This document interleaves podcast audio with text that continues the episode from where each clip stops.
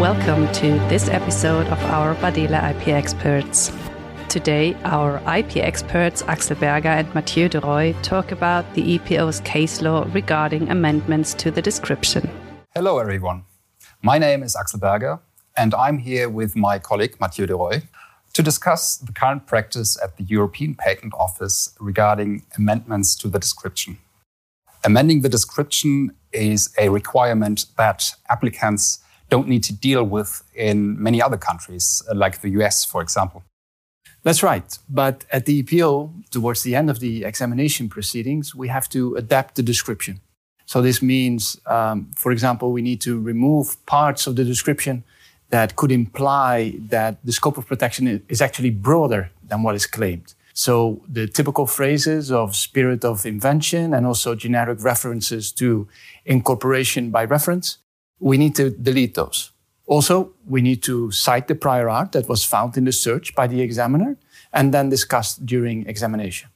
That is typically the less controversial part uh, of the exercise. It becomes trickier when the examiner asks you, uh, in accordance with the current guidelines, to remove or clearly mark subject matter that is not covered by the claims because the claims were amended and limited during the examination phase. Yes, that's right. That's actually much more delicate. Firstly, because the description is used to interpret the claims. And that means if we're modifying the description, we could be meddling with the scope of protection that is conferred by the patents. Also, the description forms the basis for the assessment whether the skilled person would be able to practice the invention. And so we have to be extra careful when we delete those parts that are critical in that respect. Mm. From an infringement perspective, marking embodiments or example as not being covered by the claimed subject matter is, uh, of course, not very helpful. Just deleting the embodiment, for example, is likely to be the better option. But as you say, you need to carefully assess what disclosure is actually important, for example, under enablement considerations. What I typically try to do is to use positive language instead of excluding language. X, Y, Z that can be used in conjunction with the claim method, for example.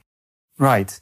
There have actually been two decisions from the boards of appeal, uh, one from December 2021 and one from May 2022, that found that there's actually no need to amend the description. So these boards came to the conclusion that there is no legal requirement in the European Patent Convention to do so.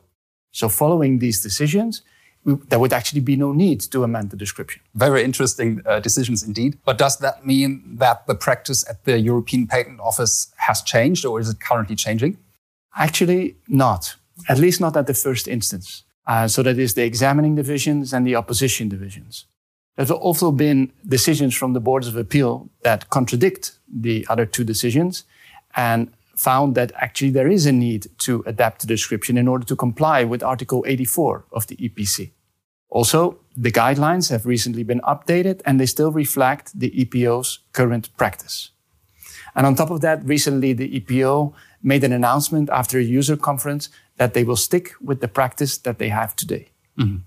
So, unless you're willing to fight this through to the appeal stage, you probably still have to amend the description. But perhaps we are going to see a referral to the large Board of Appeal soon, aiming to clarify the issue in view of the diverging case law. Thank you for listening to this episode of the Bardehle IP Experts.